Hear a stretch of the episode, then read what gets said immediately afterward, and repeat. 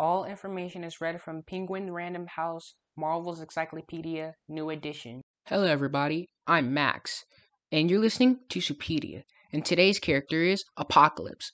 This is part two of the story, the modern era. In the 20th century, Nur, now called Apocalypse, decided the emerging mutants were destined to supplant unfit ordinary humans. He battled the original X Factor and the X Men, who were, de- were who were dedicated to peaceful coexistence between mutants and other humans. Apocalypse sometimes even recruited his foes to become his horsemen. Accordingly, both Angel and Wolverine have taken the role of death at different times.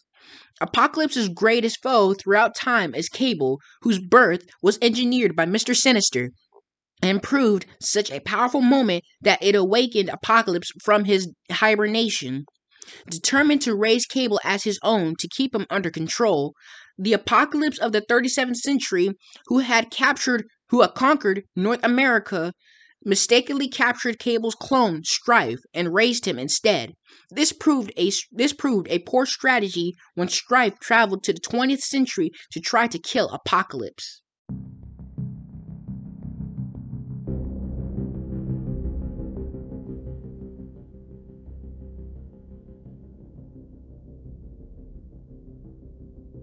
Thank you for listening. And remember, I'm Max, and you're listening to Supedia.